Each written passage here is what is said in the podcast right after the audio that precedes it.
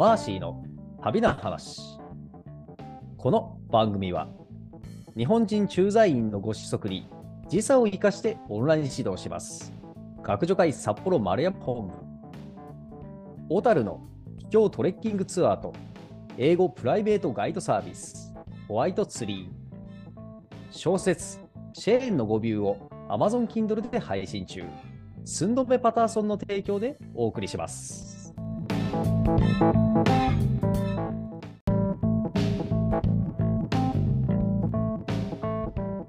皆さん、こんにちは。ナビゲーターのくまです。マーシーの旅の話をリスナーさんの視点でいろんな角度から切り込んで深掘りをしています。マーシーさん、こんにちは。こんにちは。はい、それではこれまでのお話をおさらいします。はい。はい、2000年12月に札幌を出発し、日本縦断ヒッチハイク旅行を成し遂げたマーシーさんは、その足で2001年2月に博多を出発し、アジア横断旅行に出かけました。はい。はい、えー東アジア、東南アジアを旅し、ちょっとニュージーランドに寄ったりもしましたが、再びアジアに戻って、今度は西アジアのトルコをずっと旅してきましたが、前回はそのトルコからいよいよそのお隣の国、イランへ入国という、ちょうど霧のいいところまで伺いましたね。はい、そうですね。えー、また、今回、トロコ編が終わって、えーイランに入国ということなので、えーはい恒例の近現代史シリーズを始めたいと思います。はい、これはぜひ知りたいですね。イランっていう国、全然わかりませんからね。そうですねぜひ教えてほしいです。はい。まあ、はいもともとペルシャっていうところが、まあ、イランなんですけど、うんえーまあ、昔からある国なんですが、まあ、うん近代ということで、10世紀初頭はですね、イイランはうんガージャール朝の時代だったんですね。おーはい。で、この時のこのガージャール朝は、えーうんこの軍事力っていうのをうん部各部族勢力の提供する兵力に依存していたので、うんえーその各部族の勢力を抑えきれず、まあ、権力基盤は弱体であったと。ああ、なるほど。はいで、さらに対外的には2度にわたるロシア帝国との戦争、うーん。と、まあ、その敗北によって、えーまあ、前回かな？前々回かちょっとお話ししたグルジアとか、まあ、があるコーカサスエリアですね。このエリアの、まあ、土地を失ったと。うん。はい、で、こうした状況に中、こうした状況の中で、えー19世紀後半には、えーまあ、徴兵あ、平成改革、あの、なんでしょう、兵うん。兵士の制度の改革、それから近代的教育機関の設立、えーそれから金融などの改革が、えー幾度か試みられることになったんですが、十分な成果は得ることができず、まあ、それで政府はですね、うん。この鉄道とか電信などの利権をうん。イギリスをはじめとするヨーロッパの商社などに売ることでうん。これをしのごうとしたと。うん。まあ、うんこのような、今度政府の動きに、えーまあ、売国的であるとか、反イスラム的と印象を受けて、うんえーこれで政府に対する異議申し立ての活動が活発していくと。うん。で、その活動が、えー1905年から11年のイラン立憲革命の勃発に至り、ついに立憲議会制を導入するとうん。いうことで、まあ、なんでしょうかね、日本とかタイとかいううんところと似たような感じになっていく感じですかね。うん。それから1907年のイギリス・ロシア英ロ協商で南北それぞれがイギリスとロシアの勢力圏と定められると。まあう、んイランのうん。北と南がそれぞれ取られていくということで、あー、まあ、なので、実質的にガージャール朝はもう、あの、その、イギリスとロシアのうん間の干渉国としての役割を担うに過ぎない状態となってういくと。ん。で、えー先ほど言った立憲革命というのもロシア軍の介入でうん。うやむやのうちに終わってしまうと。うーん。で、まあ、この時期、第一次世界大戦があるんですが、えーはいイランはイギリスとロシア軍に占領されて、うんまあ、基本的には中立という立場にはなっているとうん。いう状況で、まあ、こういう中で、えっ、と、イランのコサック旅団の軍人、レザー・ハーンという人がですね、はい。クーデターを起こして、うんなんと皇帝に即位すると。うーん。はい、で、これによってガージャール朝がなくなり、次、うん。えーパーレビ朝というのに変わると。うん。うん、で、それ以降、まあえー国民国家イランとして近代化の道を進むことになるうん。という状況になりますね。うん。うん。はい、で、次にこのパーレビ朝っていうのに変わるんですけど、うん。えー先ほどの軍人、レザー・ハーンさんが皇帝になったので、今度、うん。レザー・シャーと。シャーはまあ皇帝という意味ですね。レザー・シャーの統治下になりまして、えー今度、政治の非宗教化と、うん。あとは中央集権化が行われて、イラン、イランの近代化が始まっていきました。うん。うん。まあ、これはなんかトルコに似たような感じですね。うん。うん。で、えー第二次世界大戦中は、えーイラクから進出したイギリス軍と、北から南下したソ連軍が、まだイランを占領と。うん。で、9月にはイギリスによって、このレ皇帝レザーシャーがですね、強制的に退位させられて、うん。今度その息子のモハンマド・レザーシャーが後を継いだとうん。いうふうになります。うん。で、ちなみにこのモハンマド・レザーシャーは、えー1979年まで皇帝としてイランを支配することになります。もう長いですね。うん。うん長いんですが、まあ、その間にもいろいろありまして、はい。で早速1951年、えー民族主義者のモハンマド・モサデクスモサッテクさんが、うんえーイギリスの所有する石油会社の国有化を主張して、うんえー議会によって首相に選ばれると。うん。で、まあもちろんイギリスとしてはね、こ国有化されたら怒るんで、うんえー経済制裁ととかでですね、えー圧力をかけてイランを、まあ、経済的に窮地に立たせるんですが、、まあ、うん国有化政策は続行されたと。うん。で、えー1952年にですね、うん。こ、のモサテクさんは辞任を強制されたんですが、うん。えーまた選挙をして圧勝によって再選すると。うんうんうんううん。んで、逆にこのシャー、うん。あのー息子さんの皇帝がですね、亡命を余儀なくされると。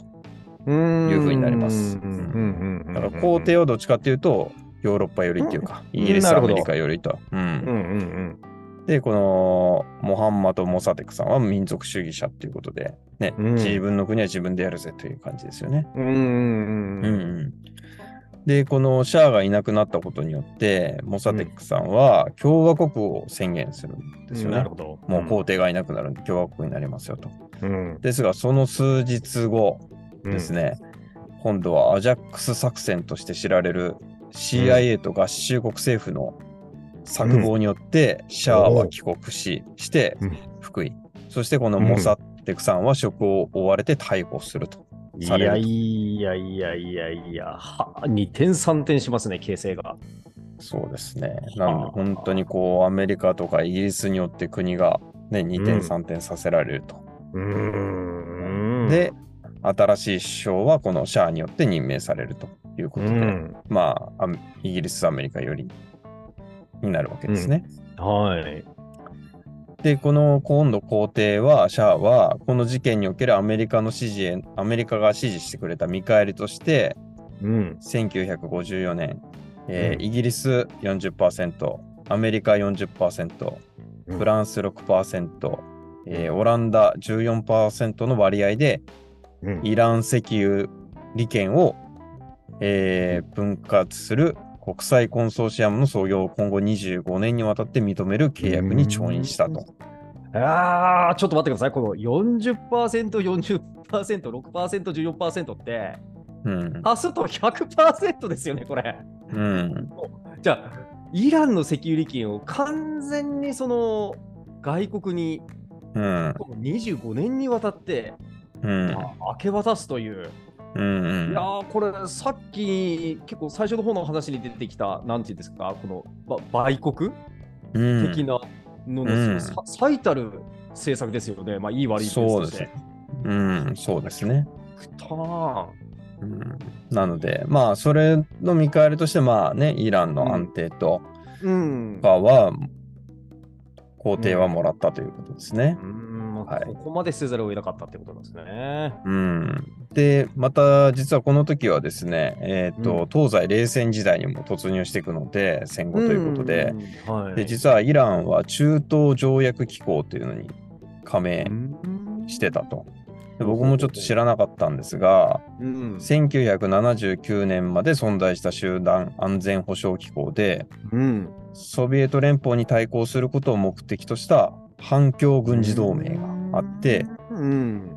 まあ、これがイギリス、トルコ、パキスタン、イラン、イラクが加盟してたと。ああ、じゃあ、ワルシャワ条約機構の中東版みたいな。うん、あ、逆か。北うん、大西洋条約機構ですね。すいません。ま NATO の NATO の中央中東版中中東版ですね。うん。ああ。で、これで、うんまあ、こういうことがあるので、またアメリカから軍事援助、経済援助を受けて、まあ、うん西側諸、西側陣営に接近していくと。うんうんうん、で、まあ、政府はさらにそこで近代化政策を実施して、うん。うんあとは準法権封建的な土地制度を改革していったと。うんうんという、まあ、ここだけ聞けばいい感じなんですが、うんうん。まあ、なかなかそれでも経済の状態は劇的な改善はなかったと。うん。で、こうした中で、1963年に白色革命っていうのが起こると。おお。うん。えっ、と、白色革命っていうのは、えー王様の命令で革命をすると。うん。うん。まあ、それはどういう革命かっていうと、近代化、うん。西洋化を提唱して、えー広範囲にわたる改革をしていこうと。うん。うん。っていうことで、まあ頑張ったんですけども、うんでもその手法がちょっと強引で、まあその多分昔ながらの伝統を色濃く残していた当時のイラン社会には大混乱をもたらしてしまったわけなんですね。ああ、じゃあちょっと文化大革命的な感じもあったわけですね。うん、なのでそこでさらに国民の間で経済格差が急速に拡大して、あー、この国王の求心力も急激に低下していくと。うん。まあ、その、それで貧富の差が拡大し、増大して、うん革命の影響が、その上流中産階級と下層階級との対立、うん。えーリベラルなテクノクラートと厳格でうん保守的なシーア派宗教指導者との対立を激化させていったと。うん。で、これが後に起こるイラン革命の下地になっていくとはあ。いうことになりますね。はい。はい、で、えー、とまた今度ですね、1970年代になって、えーうん今度、ついに抗議集、大衆の抗議集会とかが起きてきてですね、うん、えー1979年の1月に、えーついにこの皇帝はうん。イランにいることができなくなり、うん。イランを去ることを余儀なくされます。うん。そして1979年同じ年の2月1日に、えーこの宗教指導者の今度、オメイニーさんがうんフランスから帰国して、2月11日最高指導者に就くという、まあこれ、がイランの革命ですね。うんうんで、この最高指導者がついたらどうなるかっていうと、うん。この新政府の政策、は非常に保守的になり、うんまあ、産業の国有化改正よっていうことですね。うんそれから法律文化のイスラム化を断行したと。うん。なので西洋的文化が禁止され、うん。えー西側よりのエリートはの方たちは、うんあのシャアと同様に亡命していったと。うん。いうことですねうん。なので、アメリカ寄りだったイランが、まあうん別にソ連寄りっていうわけじゃないですけども、うん。まあイスラム化したっていう感じですね。うん。また180度ね。こうやってね。はい。うん。そして、その次の年、今度、イランが、あ、イラクがイランに侵攻して、うん。えーイラン・イラク戦争が勃発します。うん。うん。まあ、イラクはその時どっちかっていうと世俗的な感じだったんですけど、うん。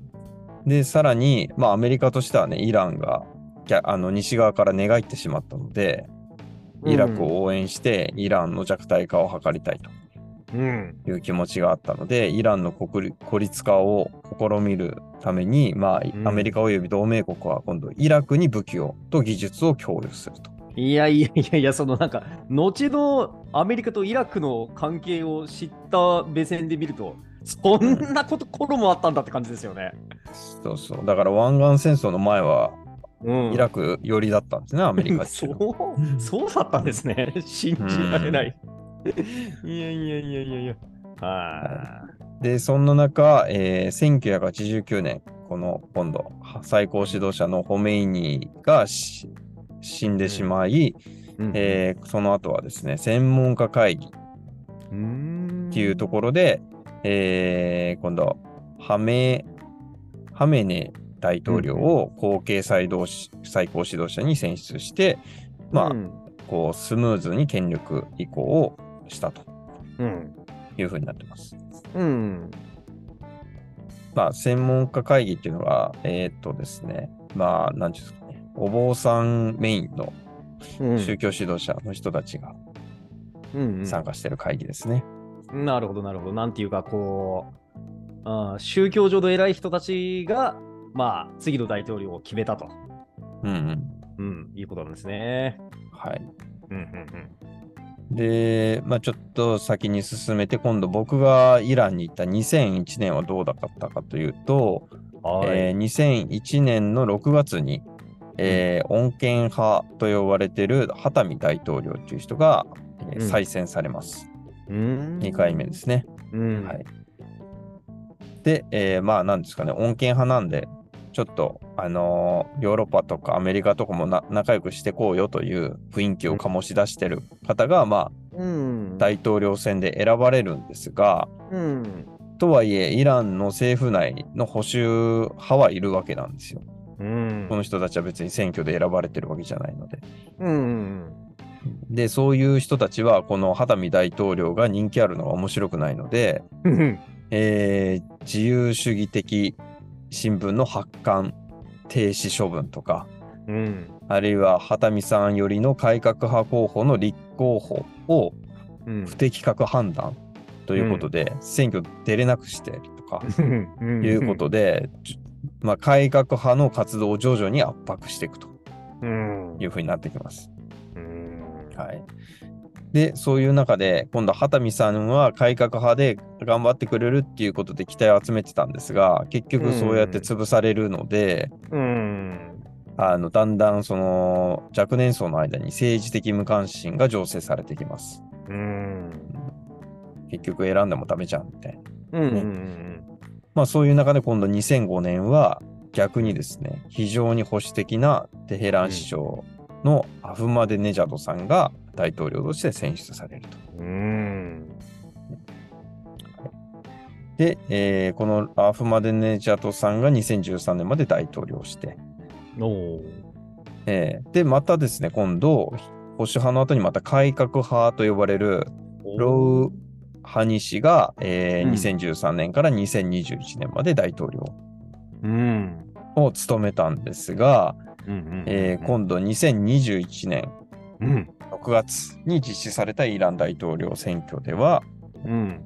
また保守強硬派の、えーイブラヒーム・ライシー元司法長官が大統領に選出されているという状況になってますね。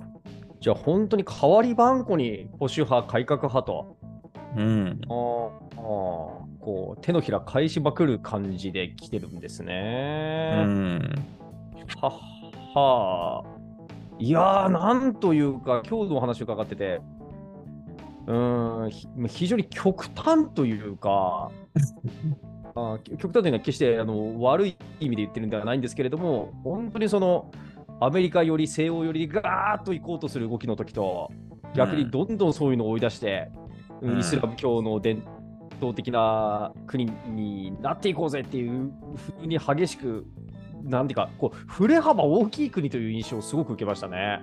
うん、そうですね。うーん。あなんか、それってもしかしてむしろこう非常に自然なことというか、うん、もしかしたらその一人一人の立場の人がこう、うん非常に正直に自分の信念を貫いた結果、そういうふうに振れ幅も大きくなるのであって、日本のようなこううまくバランス取ってる国の方が、まあ、むしろちょっと不思議というか、うん、なんかうんそそんな新しい視点も今日得た気がしましたね。うん、そうですね。うんまあ、なので、こう、この話をちょっと頭の片隅に入れながら、またイランっていう国の話を聞いてもらえればいいのかなと思ってます。うんはい、非常に楽しみです。えーじゃあ今日はイランのおー19世紀以降の、えー近現代史について伺いました。ありがとうございました。はい、ありがとうございました。